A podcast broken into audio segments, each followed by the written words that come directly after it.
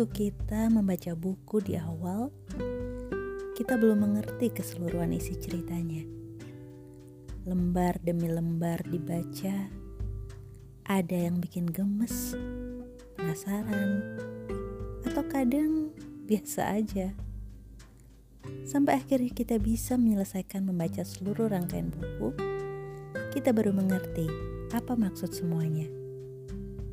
Hari ini, jika ada halaman atau bab-bab tertentu yang tidak kita mengerti, it's okay, bersabarlah.